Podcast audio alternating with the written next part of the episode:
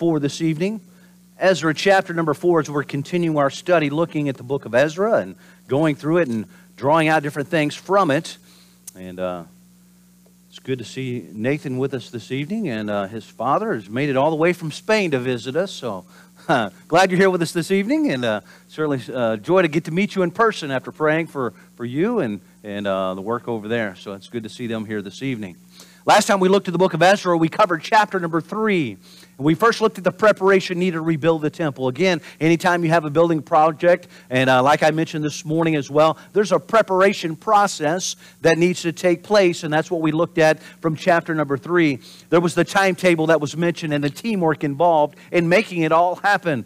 The layman, or excuse me, the laying of the foundation brought their praise to God. The priests set their apparel, they sang praises, and they shouted. Amen. These are all things that they were doing, again, to exalt God and think about their time of worship and praising God for all that He had done. Finally, this brought about a problem. Always, when you're trying to praise God, Satan's going to bring a problem around, and that's exactly what we looked at last time. There were some men who were celebrating and some that were sad. Because of all that was going on, the, the older men were looking back at what it looked like before and reflecting on the temple as it once was and saying that it was not anywhere close to what they were seeing now. Again, they, they were focused on that, and yet the younger men were uh, looking at the joy and the excitement of all that was going on. God wanted the nation of Israel to be ready to move forward.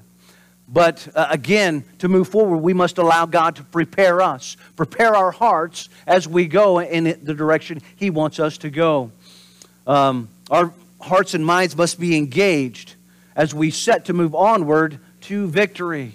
So that was kind of a recap of what we looked at last week. Tonight, uh, again, uh, as we're looking here in Ezra chapter 4, I just want to read a couple verses to get us started this evening. Ezra chapter 4, look with me at verses 1 and 2, if you would, please. Ezra chapter 4, beginning at verse number 1, the Bible says, Now when the adversaries of Judah and Benjamin heard that the children of captivity builded the temple unto the Lord God of Israel, then they came to Zerubbabel and to the chief of the fathers and said unto them, Let us build with you, for we seek your God, as ye do, and we do sacrifice unto him since the days of Esarhaddon, king of Asher, which brought us up hither. Tonight we will see what happens when Satan takes notice of us serving and following God and what He's going to do and what we need to do in return. So let's have a word of prayer and then we'll get started uh, in this portion of Scripture. Lord, again, we love you. We thank you for those that are here tonight. Thank you for the time that we've had already today. Lord, just a, a sweet fellowship this morning uh, in the service, a time of learning, a time of, of worship, a time of singing, and again this evening as well as we were able to uh, exalt you in song. Lord, I pray that you would help us now that we've opened up your word. Lord, that we've read some of the scriptures tonight, Lord, that we can focus on how we need to prepare ourselves, how we need to make sure we take a stand for what is right and to follow your leading. Lord, I pray that you would just speak to hearts tonight as only you can, that you would be honored and glorified with all that's said and done in this place. We ask this in Jesus' name. Amen. As we jump back into this study, I want you, first of all, uh, to see the celebration. This is kind of a, a review of what we looked at the first uh, first three chapters of the book of Ezra, again, it was a great success for the nation of Israel. God had allowed them to come out of Babylon after being in captivity for 70 years. And not only that, the, the king that had taken their spoils of war uh, had been taken and given back to the nation of Israel. They were renewed with an excitement that they had, had, had long forgotten about. And now that they were able to serve and to worship God the feast, the festivals, the foundation of the temple were all created for this joy for people to have as they served God. And again, this was probably a time that they had, had never had this excitement about serving God in their lives. They'd probably never even come to this point of realizing all that God had done until they made it through the wilderness of, of the travel and going through from uh, where, they, where they were at in Babylon and now entering back into Jerusalem. This was a great time. This was a time of celebration, a time of great understanding of all that God has done. You know, it seems to be sweeter uh, what we recognize what God has done when He's taken us through the valleys. When we've gone through the trials, when we've gone through those troubles, and we come out on the other side we're like, woo, I made it. We get excited because we know what it was like on the other side. But I'm thankful that God can bring us through. I'm thankful He just doesn't lead us into the valley and says, You're staying there. I don't know about you, but I don't like being in the valley. I like being on the mountaintop. Everybody likes being on the mountaintop. But you know what? Nothing grows on the mountaintop. You go to the mountains and you see the beautiful pictures, and, and they're in awe. When we were in Alaska, we loved looking at the mountains and how beautiful they were. Uh, the, the snow was there. Oh, it was so nice. But there's only rocks up there. What grows is down in the valley. What grows is when you come down off that mountain. And for us to grow as Christians, there's times He's got to take us off that mountaintop, bring us into the valley, and allow us to go through some of those troubles and trials. To get through that muck and mire, if you would, of the world. And that's exactly where the nation of Israel was right now as they were coming into the nation of, or coming back into Jerusalem. They were celebrating. Things were going great. And I warn you that when things are going great, look out. Satan's just around the corner. He's sneaking his ugly head in and he's going to look and he's going to try to defeat you. He's going to try to knock you down. This is why we've got to stand strong. We've got to understand what we believe in, why we believe it, and stand strong for the truth. Again, this was their spiritual high, if you would. Many of them had never been as this, this close to God before in their life. But again, that's when Satan's going to attack. And this is what we find the true opposition that will come around and, and try to defeat us. Um, oftentimes, we don't know what we believe until we've been tested. Uh, again, that's the, the, the true thing of anything. You don't know how good anything is until it's been tested. You know, that's why they always say never buy the first year car of a, of a remake because it's never been tested. They don't know what it's going to do, and, and years go by. So you never buy the first year. I was always taught that. Okay, that's great. It's a new car. I'll buy you next year, maybe. I won't buy it anyway. Um, but again, it's so it can be tested. We're the same way. Uh, we have to go through those tests sometimes to see what we're going to do to make it through and if we're going to make it through. For believers today, we fight that same opponent, and his ways have not changed. Satan still fights today the same way he fought back then. Understanding his tactics, knowing what he's going to do, how he's going to try to defeat us, will help us gain victory. As we draw closer to God, we must decide to take a stand to follow what the Bible instructs. And again, this creates a problem. Satan doesn't like that. When we take a stand, when we decide we're going to stand for God, Satan is going to be there. Satan is going to try to trip us up. But uh, again, this is why we've got to stick to the Lord as close as possible. When we decide to take that stand and follow what the Bible instructs, again, Satan's going to be there. This is probably not a, a Christian here today that has not questioned a spiritual decision in their life because of the issues that created following that decision. When we decide, hey, uh, I'm going to follow God, and Satan is there to try to defeat us and knock us down, there may be times that we'll look back and say, man, why did, I don't know if I should have done that. I shouldn't have. But the Lord is always there to say, you know what, keep going. He's there to encourage us. Keep going, keep doing what you're supposed to do. I'm reminded a lot of times of our scriptural songs that we sing. You know, there's a reason we sing the ones we do. You know, out of all the scriptures we've got, uh, you stop and think about the songs that we sing. There are a lot of them that are focused on us as we're going through trials and troubles that the Lord is going to be there. I think of Isaiah 41:10. Fear thou not, for I am with thee. Be not dismayed, for I am thy God. I will strengthen thee, yea, I will help thee. I will uphold thee with the right hand of thy righteousness. Again, it's a reminder to us that God is always going to be there. He's going to help us. But it's amazing how these songs will come to mind as we're going through those trials. As you're walking down uh, life's path throughout the week, hopefully these things will come back to your memory to help encourage you and strengthen you as you go along. When Satan fights us, we must learn to fight back with Scripture, and that's the whole reason we sing some of these songs. But I want to share with you tonight a new song. Woo, yes. We're going to learn a new song. I want you to turn with me to Isaiah chapter 43. Isaiah chapter 43. And I will warn you ahead of time, you're going to have to get a little excited this evening. This is not a slow song. This is not one that you, you're going to uh, hey, wave your hands, anything like that. You may get up and you stop and think Isaiah, you're a shepherd boy on the hillside watching your sheep, trying to stay awake. Amazing. It's going to put you to sleep, right? This song is a little peppier, so I'm giving you fair warning, amen. So I often think of a Russian song. So if you can think of a, a Russian style song. Dustin's laughing because he knows the song. So is Bethany. So, what this is, again, if you're looking there, Isaiah chapter 43, verses 1 through 3, the, the song begins with fear not there in verse number 1, all of verse number 2, and the first phrase of verse number 3. Okay? Those are the exact words to this song. I'm going to sing it through one time, and then we're going to go through it a couple of times with the congregation, okay? All right, hang on to your hats. Here we go. Not, for I have redeemed thee. I have called thee by thy name. Thou art mine when thou passest through the water. I will be with thee, and through the rivers they shall not overflow thee. When thou walkest through the fire, thou shalt not be burned, neither shall the flame kindle upon thee for I am the Lord thy God. Hey! There we go. Wake you up a little bit. It's like, whoa, wait a minute. That's the song. Again, stop and think about what it is. When we go through the fires, when we go through the trials, when we go through the waters, guess what? God said, I'm going to be with you. When you make it through, I'm going to be on the other side. I'm going to help you through. It's not something that we have to worry about dreading going through because God is always going to be there. Amen. So, we're going to sing this a couple times so everybody can participate, wake up a little bit tonight. So, we'll do it a little slower.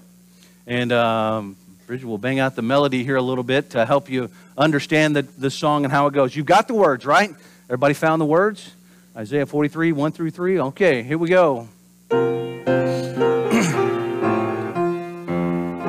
Fear not, for I have redeemed thee. I have called thee by thy name. Thou art mine when thou passest through the waters. I will be with thee, and through the river they shall not overflow thee. When thou walkest through the fire, thou shalt not be burned, neither shall the flame kindle upon thee. For I am the Lord thy God. Hey! You can at least get the last phrase right, all right? think, well, that's kind of a tongue twister. It is. It really is. But uh, again, stop and think about the words to what's been written here. When thou passest through the water, notice it and say if. When you pass through the water, I will be with thee. Whether it's the rivers, or the fire, when you get overwhelmed, when things are overflowing, you're not going to get burnt up because God is going to be there. I will be with thee because I am the Lord thy God. That's who it is we serve. That's the one that's here to help us and direct our lives. Let's do one more time, shall we? now that you got your tongue untied, let's try it. Here we go. Fear not, for I have redeemed thee. I have called thee by thy name, thou art mine. When thou passest through the water, I will be with thee. And through the river they shall not overflow thee. When thou walkest through the fire, thou shalt not be burned, neither shall the flame kindle upon thee for I am the Lord thy God. All right, very good. So we get to learn a new scripture song tonight, and again, something we can hopefully commit to memory uh, through time. We may sing this again next week. I don't know. We'll wait and see. But uh, again, it's a great portion of scripture. As we're going through and we're, we're understanding who God is and what He's there to do, understand that we are not to fear because God is the one that's in control. Uh, Things were going so well for the Jews again that they caught the attention of somebody else that was around. First of all, we saw the celebration. Number two tonight, we see the corruptors. The corruptors, again, as we read there in verses 1 and 2 of Ezra chapter number 4, it caught the attention of somebody as they were there building. Let's read again there, Ezra chapter 4, verses 1 and 2. Now, when the adversaries of Judah and Benjamin heard that the children of the captivity be builded the temple unto the Lord God of Israel, then they came to Zerubbabel and to the chief of the fathers, and said unto him, Let us build with you, for we seek your God, as ye do. And you do sacrifice unto him since the days of Esarhaddon, the king of Asher, which brought us up hither. Again, everything was going well at this point.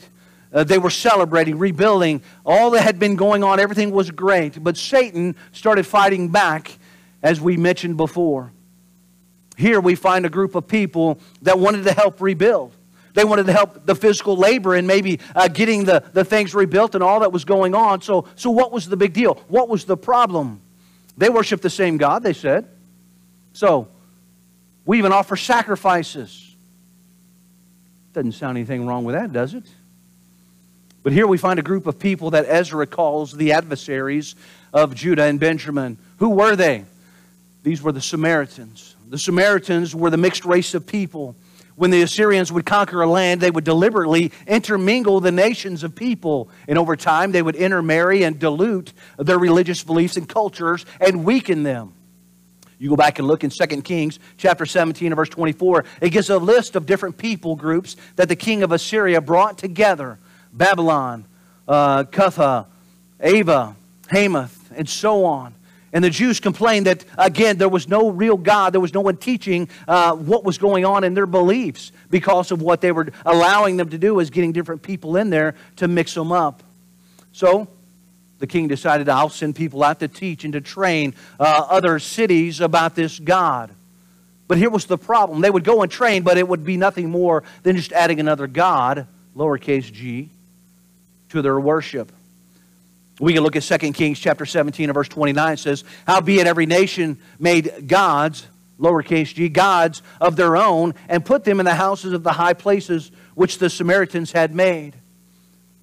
You're bringing somebody else to teach and train who you say your God is, and it's nothing more than just somebody else. We're to add to our list of people to worship. Verse number 33 says, They feared the Lord and served their own lowercase gods after the manner of the nations whom they carried away from thence. It was nothing more than saying, hey, I'm going to worship somebody else today. I'm going to add another God to our multi God culture here. There's a lot of people who offer help to churches today. They, they want to come in together and they want to be unified. We often use this term of ecumenicalism. I'm not sure if you've heard of that. But that's what a lot of people identify as today we can all get along. We all worship the same God, and, and we're no different than anybody else. Everything's okay. That's their idea. This movement, again, promotes cooperation for a better understanding between denominations. Well, if we get together, we talk about it, I can see your point of view and I can understand you better, and, and you can do the same for me. And hey, everything's okay, right? That's, the, that's their thinking, that's their mentality. This is what will help break down those barriers of doctrine doctrine, the teachings of what we believe. And there's a lot of people that, that fall into this and think, well, it's great. If I can get along with this person, that person, and, and oh, we can all get together singing kumbaya and everything's great and happy. Woo! Got to be careful of that. Got to be careful of that. So, what's wrong with ecumenicalism? Is it even biblical? Yes, it is biblical. You may be shocked. What? It is biblical. Think about this we are to unite under one banner. But the Bible calls it evangelism, not ecumenicalism. We are to, uh, to not have any divisions among true believers. There's no race barrier.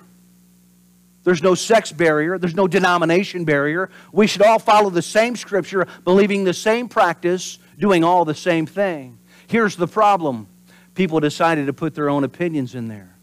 They decide that, well, I think we should do it this way. Well, I think it means this. Well, here's the interpretation that I think. And that's what draws everybody off course. We are all to come together, yes, unified under the banner of Christ. We understand that. He is our banner. Again, Scripture shows us that. But what happens is we start believing man's ideas and philosophies versus the Bible. Somebody's opinion becomes more important than Scripture. Let me remind you this is the perfect and final authority that I have in my life. This should be the same for you as well. This is what we go to. This is where we get our answers. This is what we draw from. Not somebody's opinion, not somebody's ideas, but Scripture. And this is why it's important that everything we believe, everything we do, is based around what we find in this book.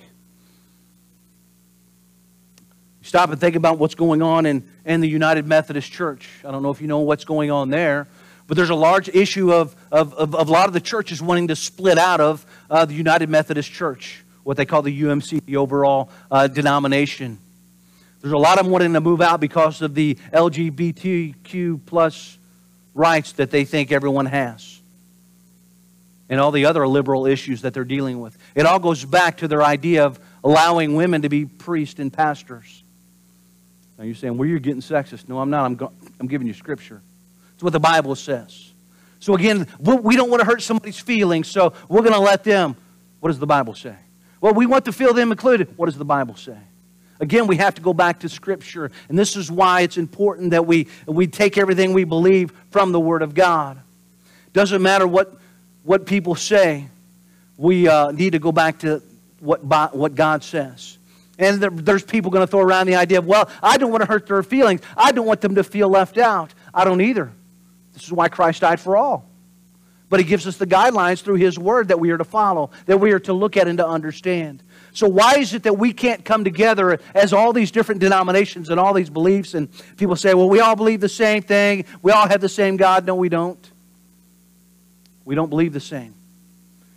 Amos chapter 3, verse number 3, it says, Can two walk together except they be agreed? Now, if you and I are going to walk somewhere, guess what? We've got to decide on which way we're going to walk, how fast we're going to walk, the direction we're going to take, uh, and so on and so forth. So, if we're not believing the same thing, then we can't walk together because we're not going the same direction.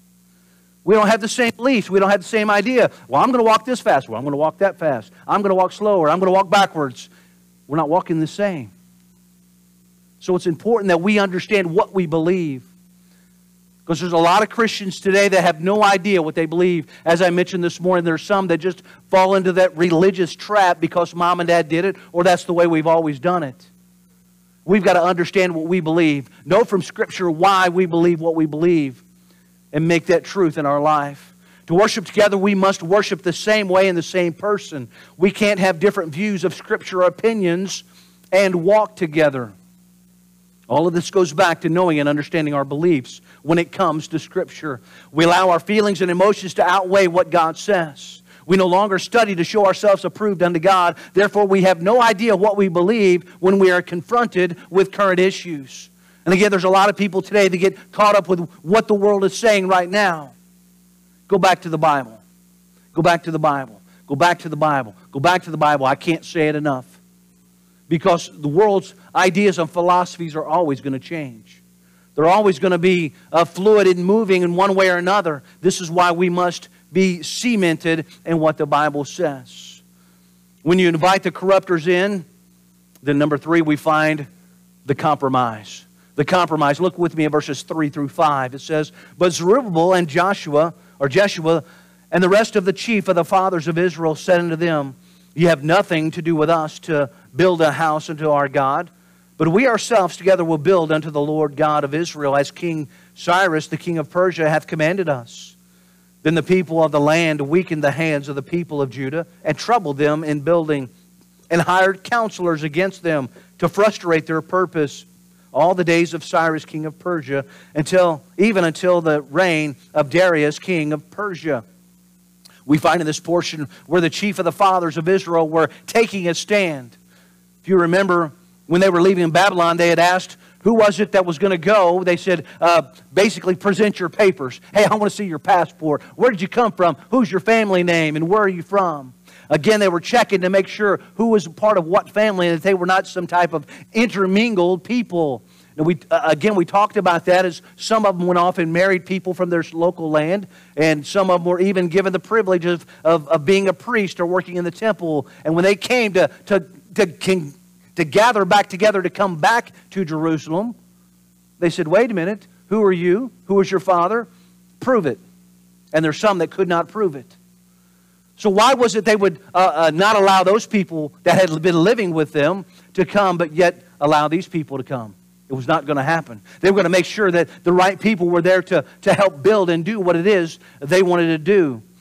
They wanted to be a part, but yet they were not allowed because they were not going to allow these Samaritans to join in that rebuilding. Think of a different outcome from this merger. These outsiders would have mingled in with the Jewish remnant and helped them to build what this, uh, this new wall or build this, this temple again. What would that allow? There would be some socializing and maybe some intermarrying that would have been done, just like it was with others. You may not realize that that was against the law of Moses as well. They were commanded back in Exodus chapter 34 as they entered the promised land that they were to go in and drive out the inhabitants and destroy their altars, destroy their gods and their groves. They didn't do that. They were also not to, to take their sons or daughters as spouses because it would have caused them to leave the true and living God and follow the gods of their land. What did the nation of Israel do? Exactly that. Over and over again, each time they conquered a new people, they took on other gods, or they would allow marriages into to other lands and other people. Israel was a nation set apart from other nations because God had given them a special task.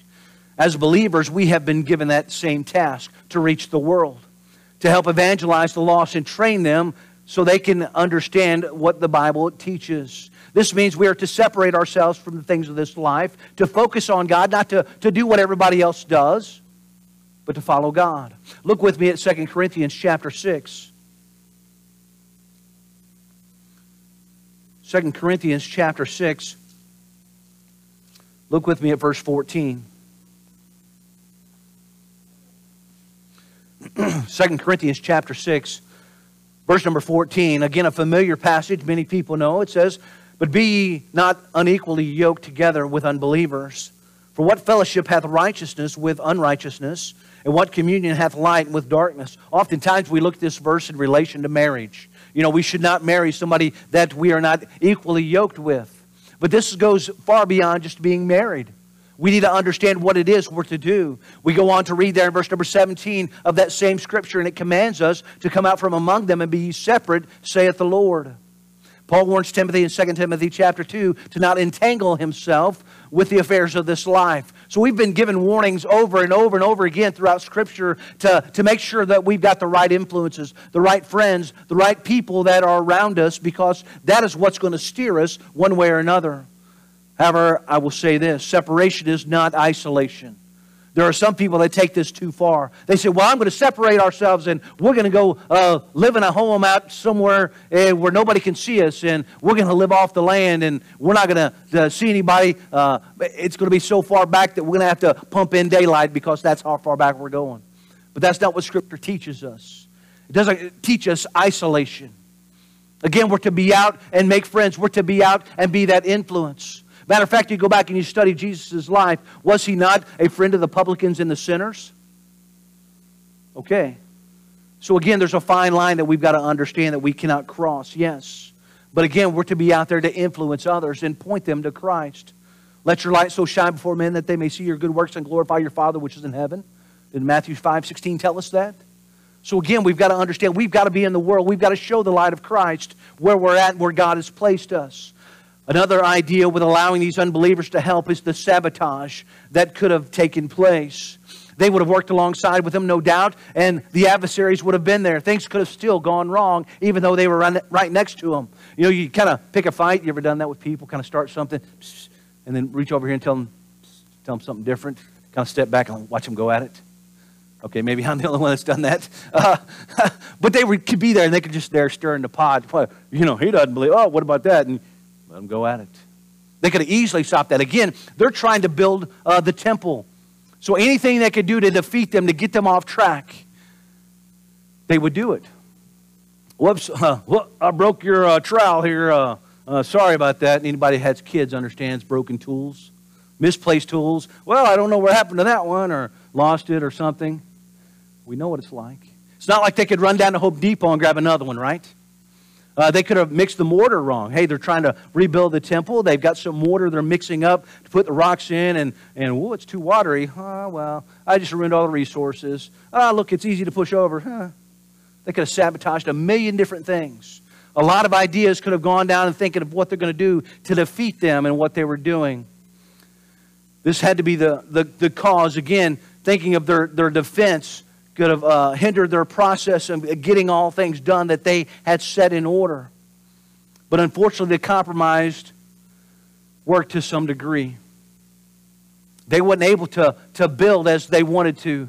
In verses 4 and 5, the enemy told lies about the Jews and encouraged the people of the land to do everything possible to discourage the workers and hinder their process. They even hired counselors to influence the local officials to stop this project.